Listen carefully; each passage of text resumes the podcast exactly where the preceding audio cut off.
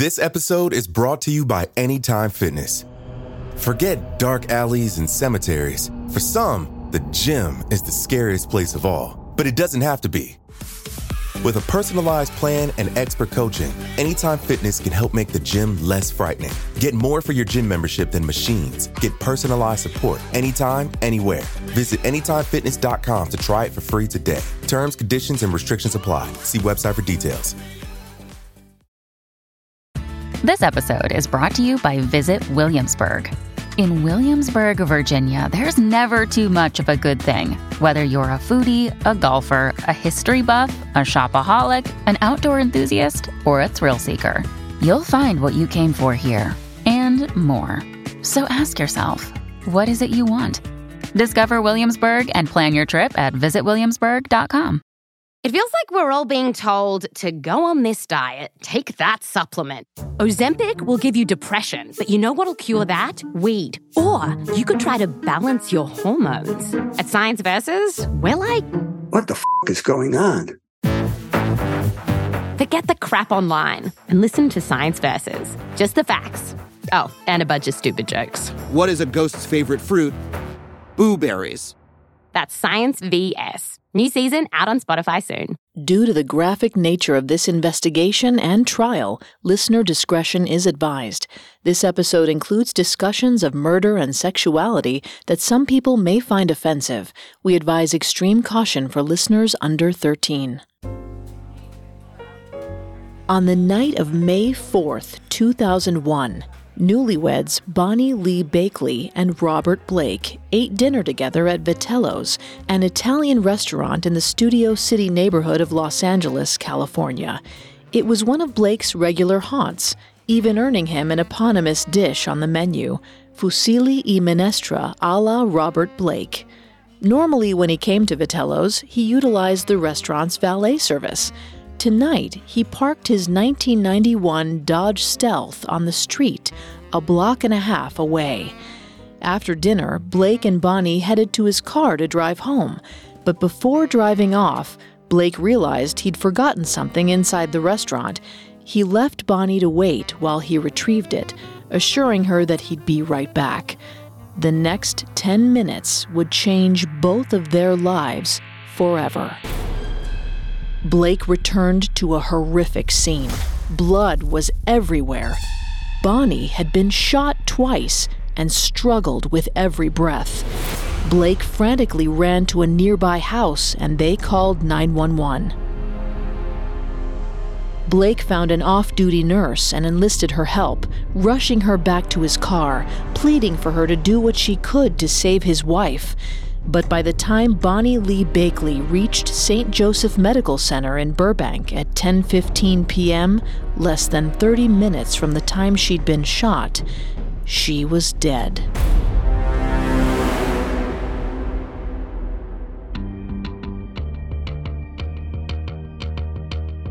How should we determine a person's guilt? Do we defer to the evidence discovered by police or the verdict reached by a jury? And what happens when the evidence and the verdict don't line up?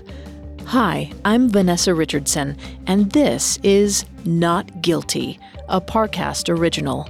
Each week, we look at complicated criminal cases that test the limits of innocent until proven guilty.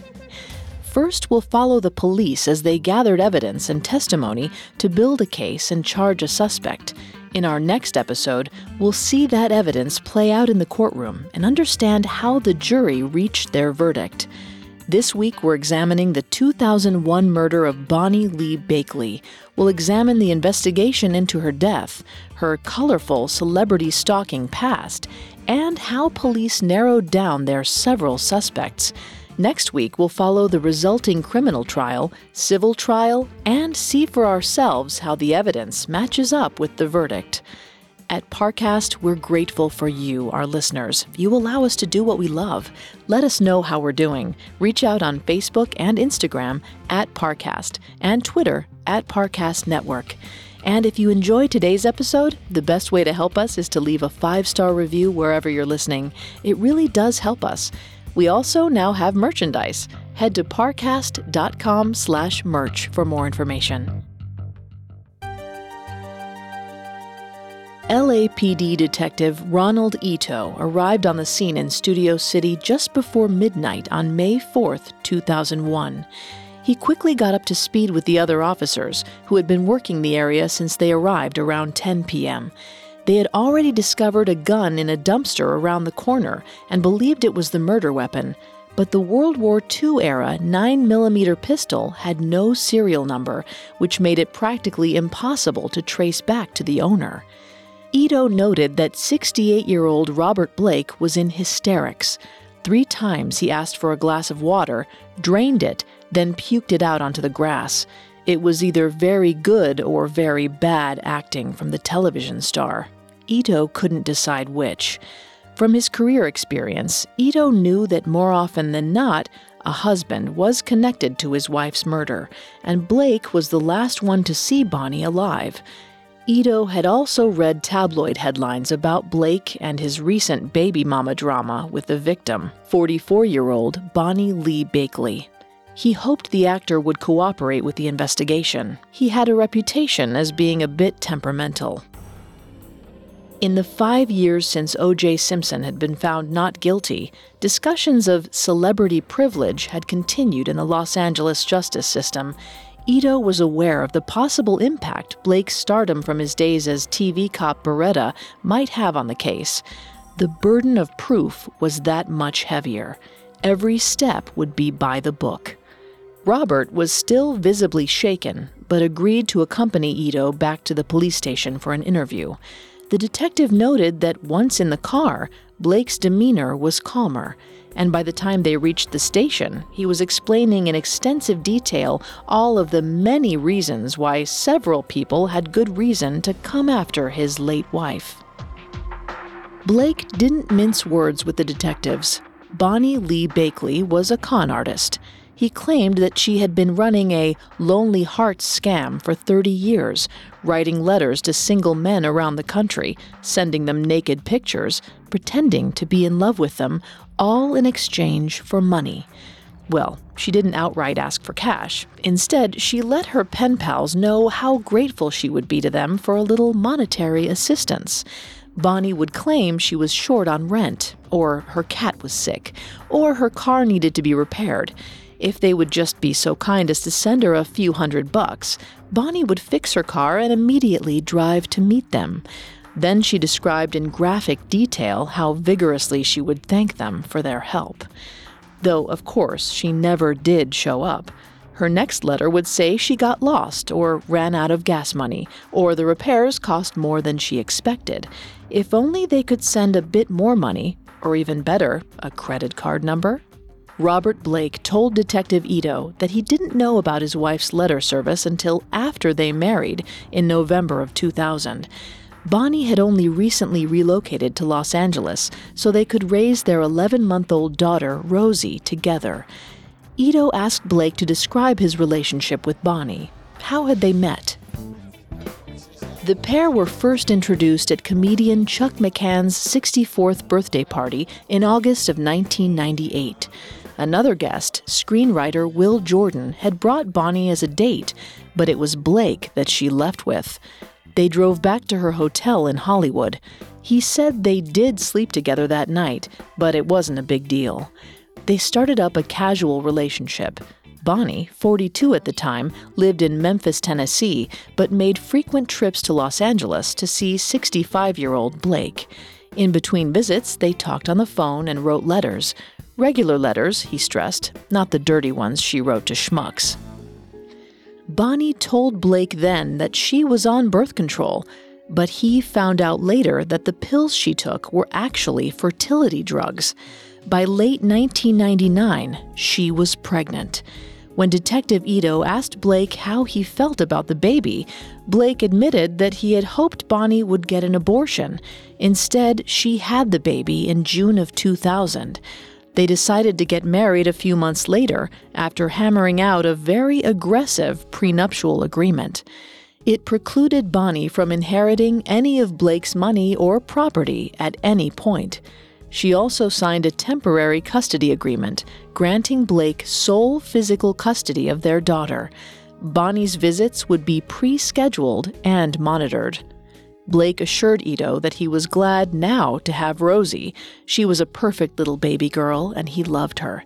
But when he first found out Bonny was pregnant, he had no interest in being a father again. He was 68 years old with two grown children. He didn't need any more. This was why Rosie was now living with his daughter, 34 year old Delinah Blake. She had wanted kids of her own, but was unable to have any at the time. Now she had Rosie. It worked out for everyone. Ito asked Blake to walk him through the events of the evening. They went to dinner at Vitello's. Blake reported that before they left the house, Bonny asked him to bring along one of his guns. She thought someone was stalking her and felt safer with his 38 nearby. They parked on the street, a little over a block away from the restaurant. The hostess sat them in Blake's customary corner booth around 8:30 p.m. After they ate, Blake paid the bill, his receipt time-stamped 9:23 p.m. But when they reached his car, he realized that he'd left his jacket and the 38 caliber handgun in the booth.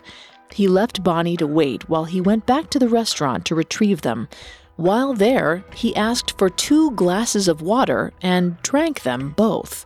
When he got back to the car at 9:38 p.m., he found Bonny had been shot twice. She was barely alive. Frantic, Blake ran to the nearest house and banged on the door. He had to try more than one house before someone would answer. When they did, he insisted that they call 911. Police registered the call at 9:40 p.m. Blake then ran back to Vitello's to see if there was a doctor present. Terry Lorenzo Castaneda, a nurse, jumped up from her dinner to help. But by the time they reached Bonny, she was bleeding from her eyes, nose, and mouth. Castaneda couldn't do anything. Then the lights and sirens arrived. By the time the ambulance reached the hospital at 10:15 p.m., Bonny was dead on arrival. Blake then reiterated to Ito that Bonny had pissed off a lot of people over the years with her letter scheme. She had plenty of reasons to think someone was following her. This was probably the work of some guy she bilked. Revenge. Ito wrote down the theory, but also noted how quickly Blake turned from visceral grief, moaning on the sidewalk, to trash talking the deceased mother of his child. So far, it appeared to Detective Ito that Robert Blake had plenty of motive to kill his wife and ample opportunity. He also had the means. Blake owned several guns in addition to the 38 caliber.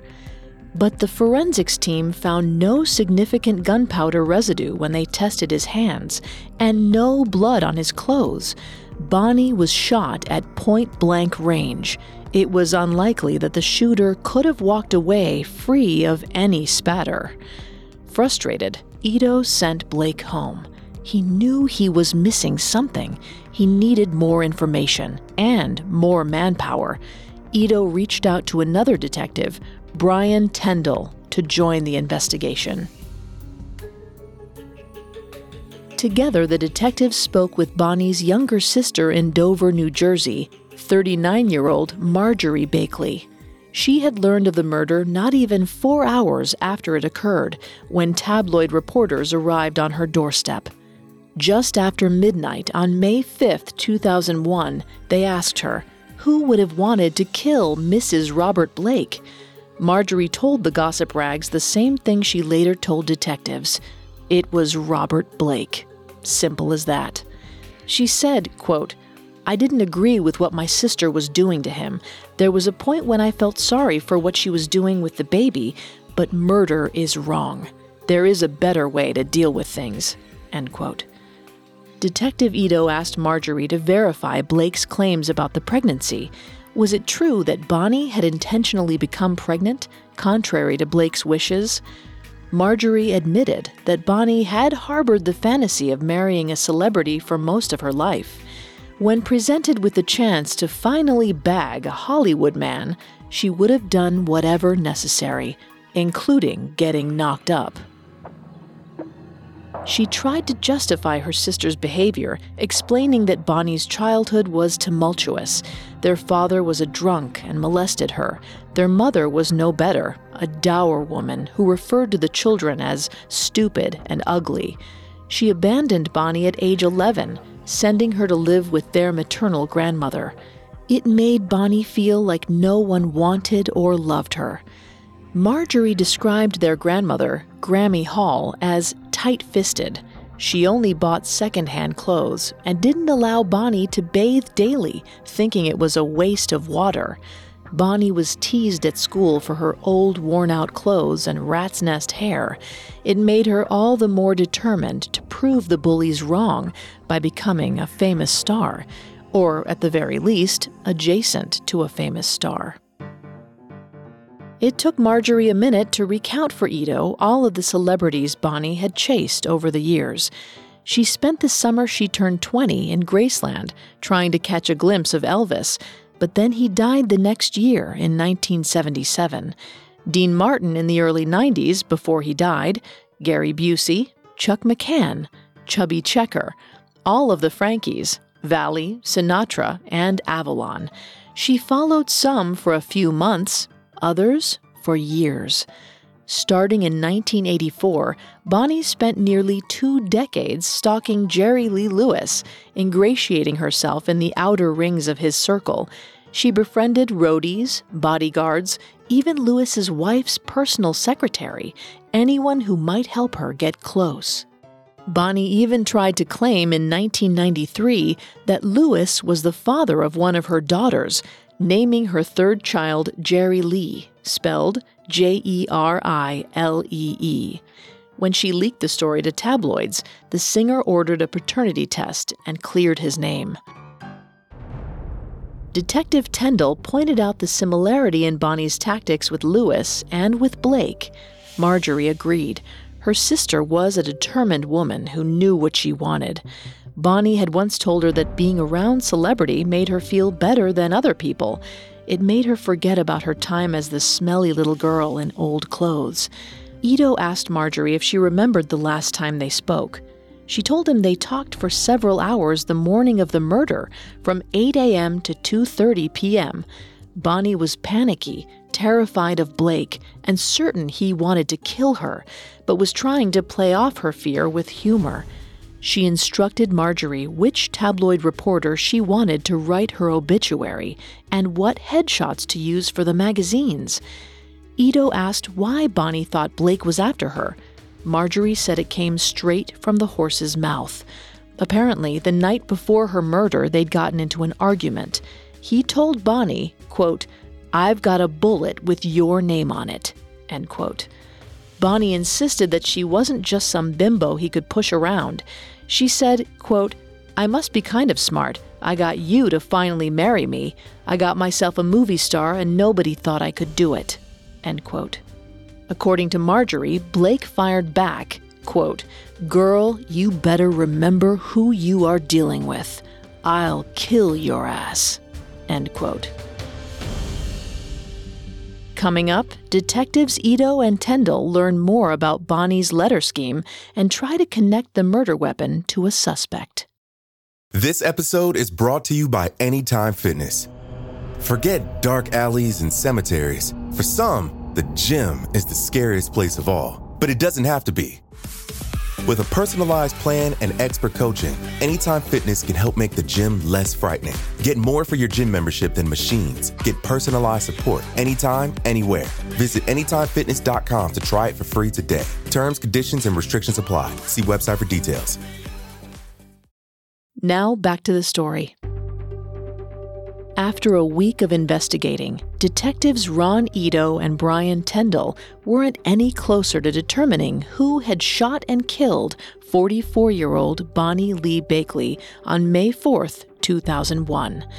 Several of Bonny's friends and relatives pointed the finger at her husband, 68 year old actor Robert Blake. But Blake insisted he was innocent inside the restaurant at the time of the murder.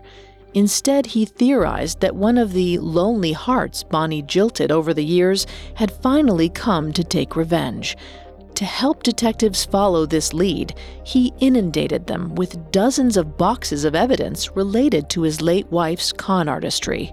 Upon inspection, it was quickly apparent to Ito and Tyndall that Bonny was running a postal porn enterprise.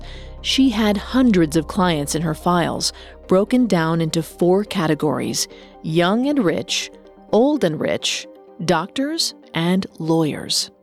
She kept extensive notes on everyone she corresponded with, detailing which alias she used with them, sexual likes and dislikes, how much money they had sent over the years, and what kind of future prospects might be mined. One entry read, quote, He is old, dignified, a master mason, University Order of the Amaranth, thinks he is rich. He is a trustee of a firm, and I would become the trust trustee if I married him was going to send me $1,000 at one time. End quote. Before the days of the internet, she placed ads in the back pages of softcore porn magazines. One of them, in The Love Club, read Beautiful girl, 23, brown eyes, 5 foot 5, 120 pounds, very lonely, in desperate need to find someone to write to and talk on the phone and meet with soon. I'm in a hurry to meet a man to stay with. So please, no matter your age or how far away you live, I'm free to travel. Are you? I promise to answer your letter the same day I receive it. Next to the copy was a naked photo of Bonny, usually fondling herself, a promise of what was to come. As Ito and the other detectives cataloged the massive porn inventory, they discovered that Bonny had a business partner, her ex husband, Paul Gawron. When detectives interviewed Gawron, he told Ito that he and Bonny got hitched in November of 1977 when she was 21 and he was 27. Their families didn't approve of the union. As it turned out, they were first cousins. Gawron speculated that Bonny liked that about their relationship because it was one more thing she had in common with Jerry Lee Lewis. Lewis had married his 13 year old third cousin, Myra Gale Brown, in 1957. When Bonny and Gawron were first married, they lived in a trailer on Bonny's grandmother's land in New Jersey. Their son, Glenn, was born in September of 1979. A daughter, Holly, followed two years later. The relationship was rocky, Gawron told Ito that he didn't like sharing Bonny with all those Johns, referring to the Lonely Hearts. But he told the detectives that Bonny made more money from one letter than he did working all week, so how could he argue? He stayed home to raise the kids while Bonny's expansive mail order income supported their family. She had set up mailboxes all over the country under several different aliases. When she ran out of variations of her own name, she stole the identities of her friends and relatives. Gawron told the detectives that his wife actually had a keen insight as a pornographer. Sometimes she spread a dozen Polaroids out on the kitchen table to find the right one. He didn't like her doing it around the kids, but she insisted it was important to have a personalized touch. She knew when to be demure in her letters and when to be raunchy. She styled herself with wigs and makeup to appeal to a broad range of tastes. As her clientele expanded, she supplemented with a variety of models. While Bonny was out on the road, checking one of her many mailboxes or stalking one of her celebrity crushes, Gawron stayed home and raised the kids and dutifully copied scintillating form letters to be sent out. He stressed his role in the business was strictly administrative. They got a divorce in 1982, but Gawron never moved out of their Memphis home. The detectives asked if he stayed in the house because he still loved Bonny. Gawron replied, quote, I don't know. At one time, maybe, you know. I stayed with her because I wasn't leaving my kids. I didn't stay with her. I stayed with my kids. End quote. He reported that soon after their divorce, Bonny ratcheted up her scam tactics she started running credit checks on her marks and broke them down into eight tiers. At the bottom were the low asks, a few hundred bucks here and there. Bonny pushed the top tier clients to name her the beneficiary of their life insurance policy or leave her something in their will. Those men received extra special attention and in person visits. For some, it included a walk down the aisle, if that's what it took to seal the deal. Gawron recounted her week long marriage to a man in his 80s in Florida. Bonny drove out to Port Charlotte to see him, got hitched, then skedaddled a few days later. On her way out of town, she stopped by the bank and withdrew $350,000 from the man's account. Gawron wasn't sure how many husbands Bonny had after him, eight for sure, including Robert Blake. He said, quote, but it could have been a hundred for all I know. Ito asked Gawron how he felt about the marriage to Blake. He shrugged. It was Bonny's same old scam, just a bigger payday. She didn't love him. In fact, when Bonny realized she was pregnant in the fall of 1999, she wasn't entirely certain Blake was the father. She'd also been sleeping with Christian Brando, the troubled son of actor Marlon Brando, hedging her bets on which celebrity she might be able to lock down. Bonny had started writing Christian letters in 1994 while he was in prison for manslaughter. After Christian was released from prison in 1996, Bonny, 40 at the time, continued to pursue a relationship, frequently making trips out to see him they started up a casual physical fling that continued even while she was with Blake. When Bonny gave birth in June of 2000, she initially named the baby girl Christian Shannon Brando. Once paternity testing determined that Blake was actually the father, she was renamed Rose Lenore Sophia Blake.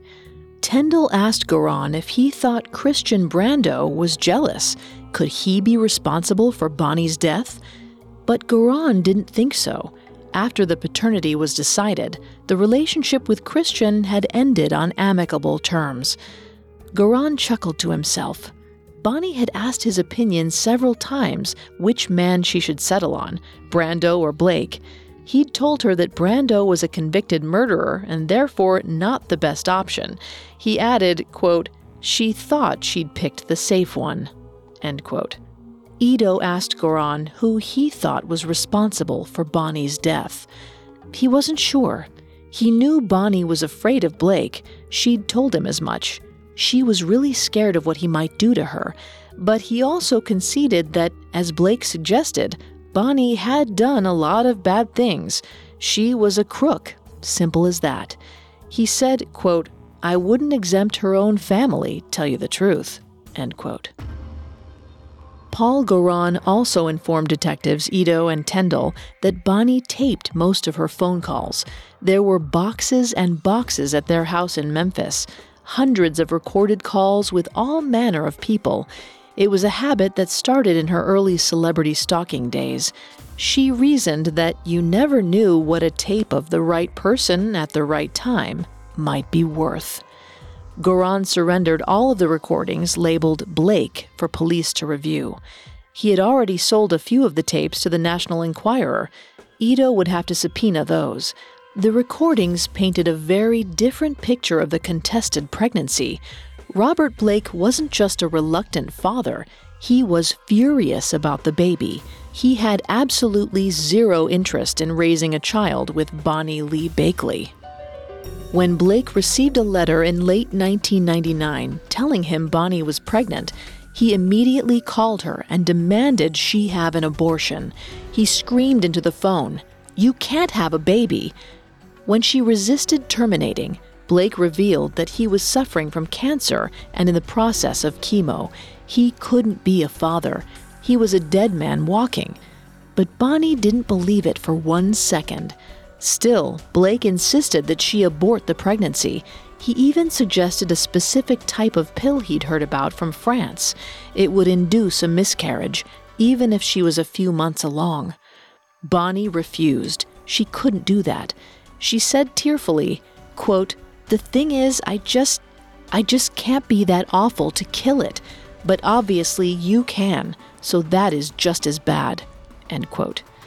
Blake raged back at her, quote, You swore to me, you promised me, you promised. You said, Don't worry, Robert, no matter what, I will have an abortion.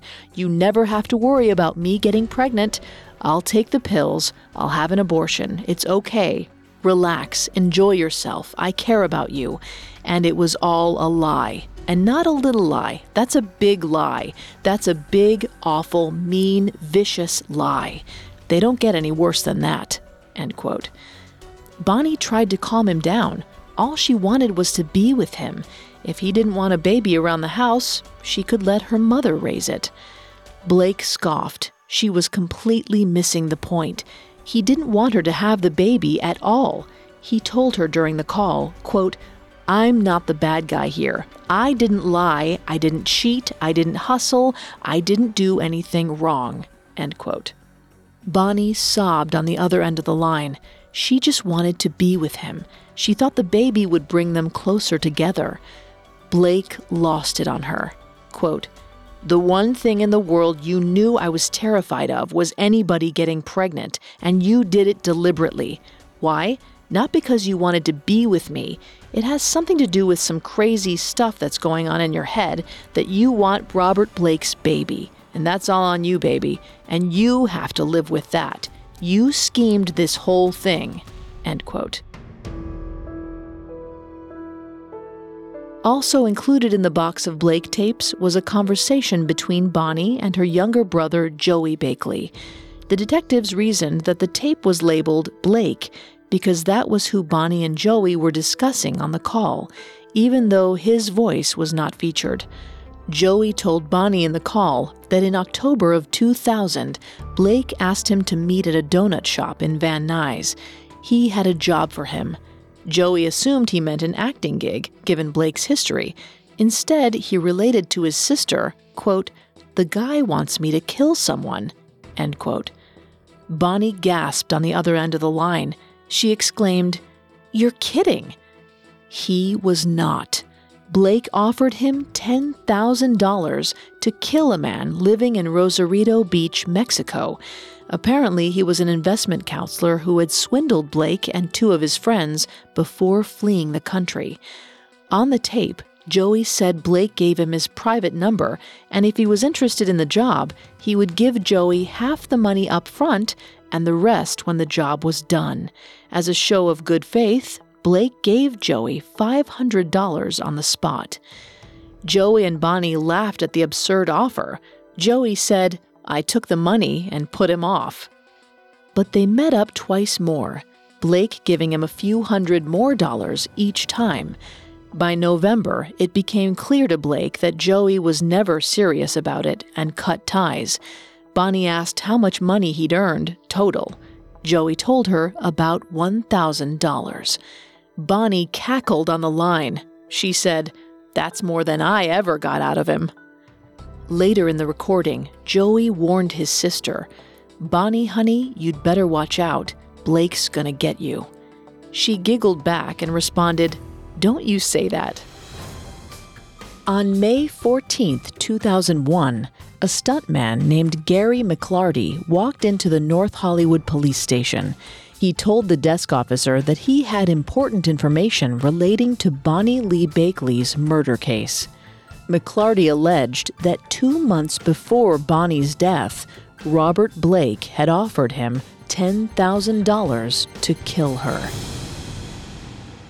Coming up, Detective Ito follows his new lead and unearths key evidence. Now back to the story. 10 days after 44 year old Bonny Lee Bakley's murder in Studio City, a key witness approached police with information. Stuntman Gary McLarty told Detective Ron Ito that Robert Blake had offered him $10,000 to kill his wife. Gary had worked with Blake on Baretta, but hadn't spoken to him in years. He had contacted him through a mutual friend, fellow stuntman Roy Snuffy Hambleton. Snuffy told him that Blake was interested in making a movie about off road motorbike stunts. McLarty was intrigued by the idea. Snuffy gave him Blake's personal number and he reached out in early 2001. They met up on March 19th at Dupar's restaurant in Studio City, but instead of talking about making a movie, Blake asked him if they could go to his house. It was only a few blocks away. Blake needed to show him something. When they arrived, Gary said he got right to the point. They weren't making a movie. Blake instead showed him dozens of naked pictures and lurid letters. Blake confided that they belonged to his new bride, Bonny. Apparently, Mrs. Robert Blake was a con artist who extorted lonely men for money. He described how Bonny played him by getting pregnant, lying about taking birth control. McLarty told detectives that Blake took him to the guest house in the back of his property where Bonny stayed.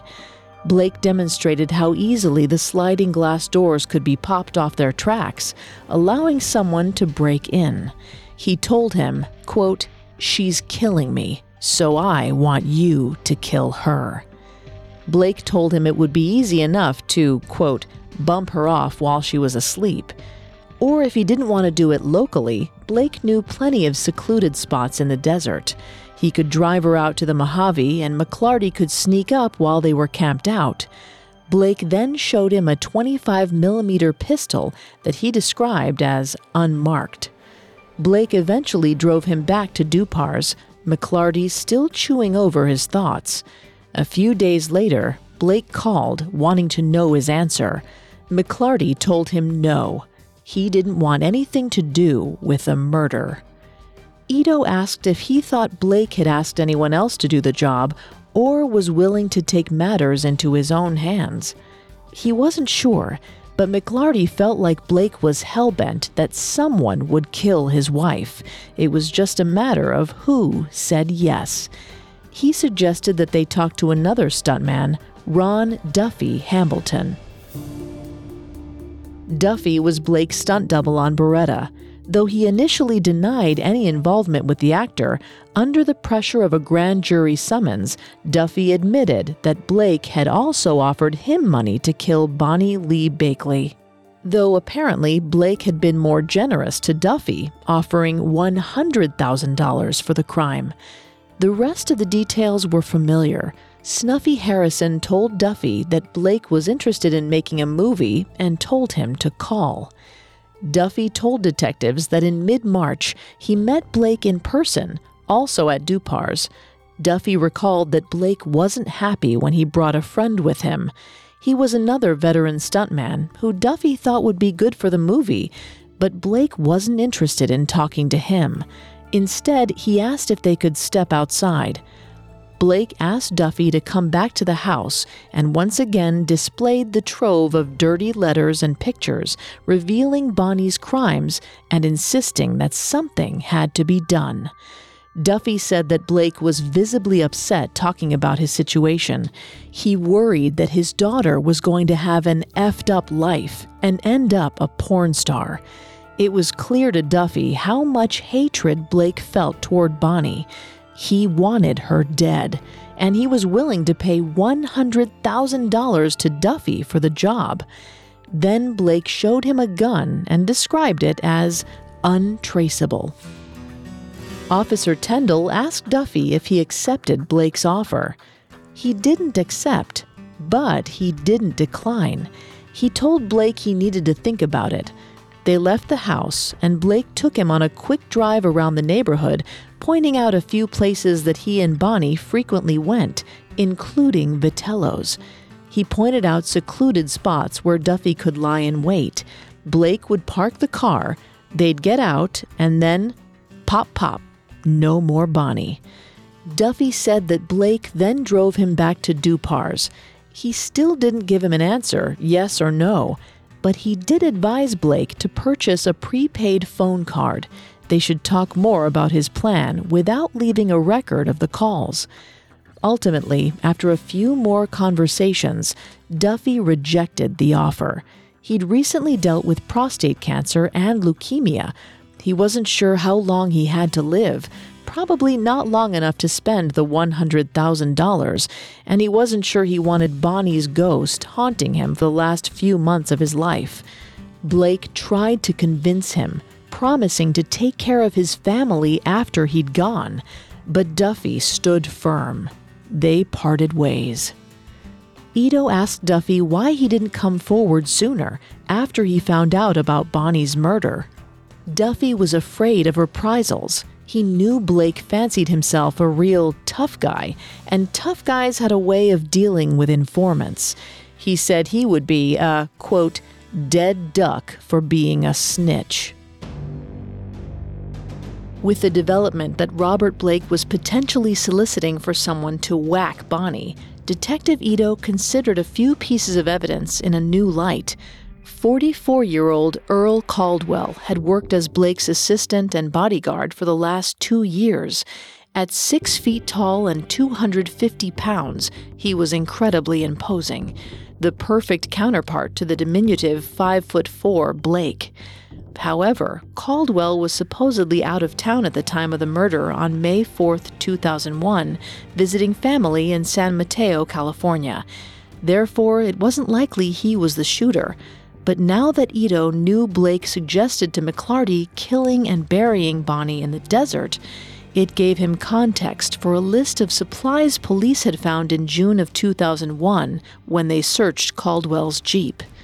Caldwell had scrawled on a piece of paper two shovels, small sledgehammer, crowbar, 25 auto, get blank gun ready, old rugs, black duct tape, Drano, pool acid, lye, plant. It was very circumstantial, but it painted a sinister picture. This was a supply list for murder and disposal. Blake's suggestion to McLarty about going to the desert and sneaking up on them while they camped out also made Ito rethink some of Bonny's sister's statements. Marjorie Bakley had told him that in early April 2001, Blake invited Bonny on a trip.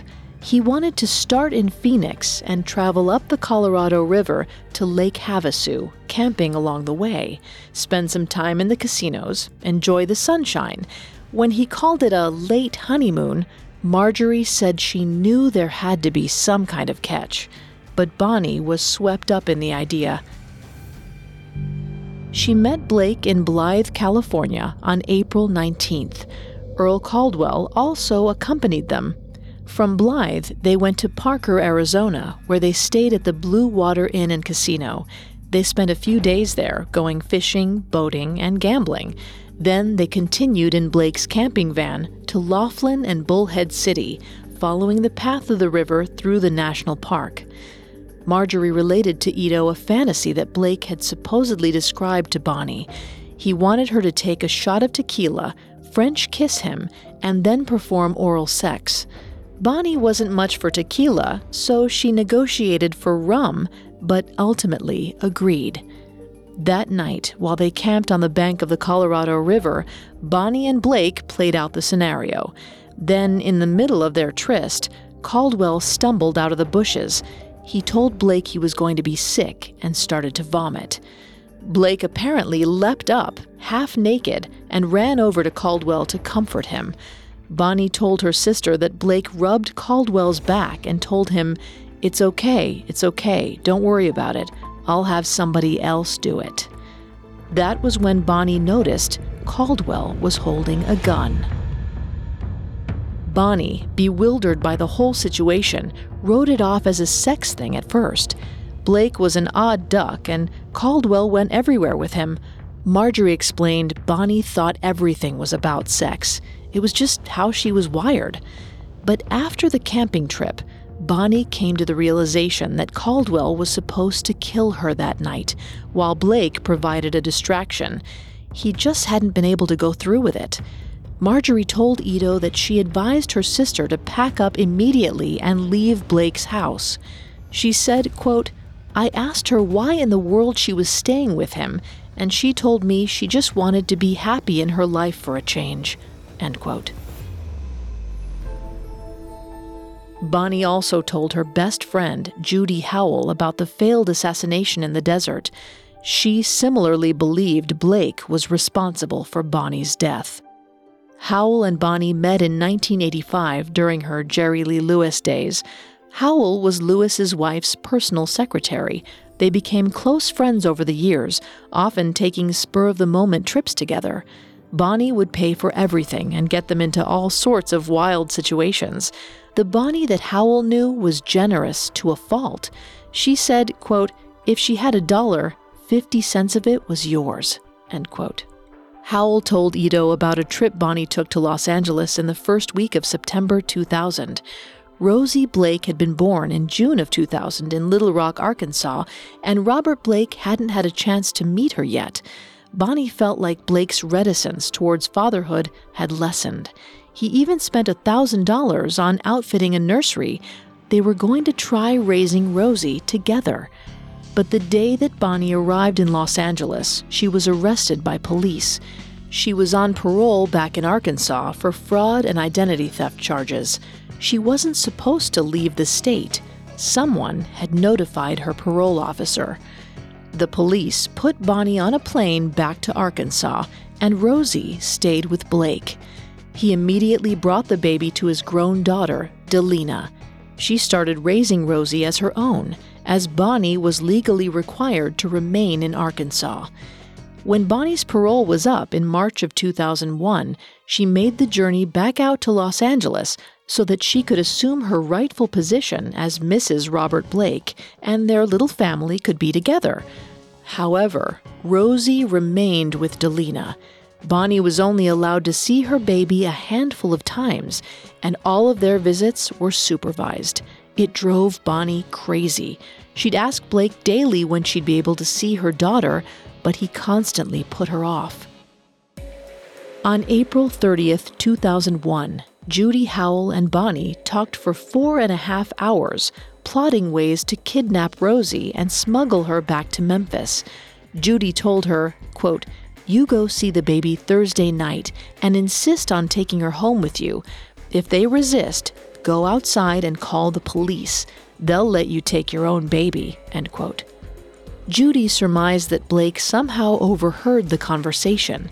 Bonny had had suspicions at one point that he'd bugged her phone after he mentioned something to her that she was certain she'd never told him. Hearing their plans to take Rosie must have spooked him, giving him the push he needed to take action. By the end of the week, Bonny was dead.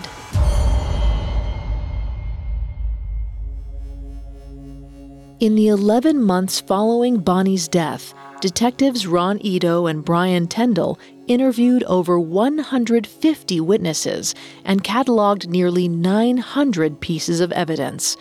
At 5:30 p.m. on Thursday, April 18, 2002, they arrived at Robert Blake's home to place him under arrest. They had to wait almost an hour at the house for Blake's daughter, Delinah, to get home and stay with Rosie officers simultaneously arrested his bodyguard, Earl Caldwell. They were held in jail over the weekend. On Monday, April 22, 2002, Blake was arraigned and charged with one count of murder with special circumstances, two counts of solicitation of murder, and one count of murder conspiracy. Special circumstances are applied to murder charges that are particularly heinous and therefore warrant the death penalty or life in prison without the possibility of parole. Blake was accused of lying in wait to kill Bonny. Earl Caldwell was charged with one count of murder conspiracy. Both men pleaded not guilty on all counts, and Robert Blake hired celebrity attorney Harland Braun to defend him. Blake hired a separate lawyer for Caldwell and covered all of his bodyguard's legal expenses, including posting his $1 million bail. Blake's special circumstances designation also made it more difficult to obtain bail, and therefore he remained in the LA County Jail, waiting for his preliminary hearing in the fall. Again, the talking heads drew comparisons between Robert Blake and O.J. Simpson. Would this be a tale of Hollywood justice? Los Angeles District Attorney Steve Cooley was determined not to let that happen. The evidence told a clear story about Robert Blake's means, motives, and opportunity.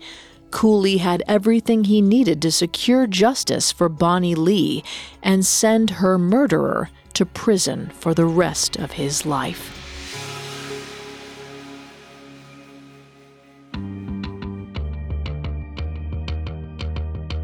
Thanks for listening to Not Guilty.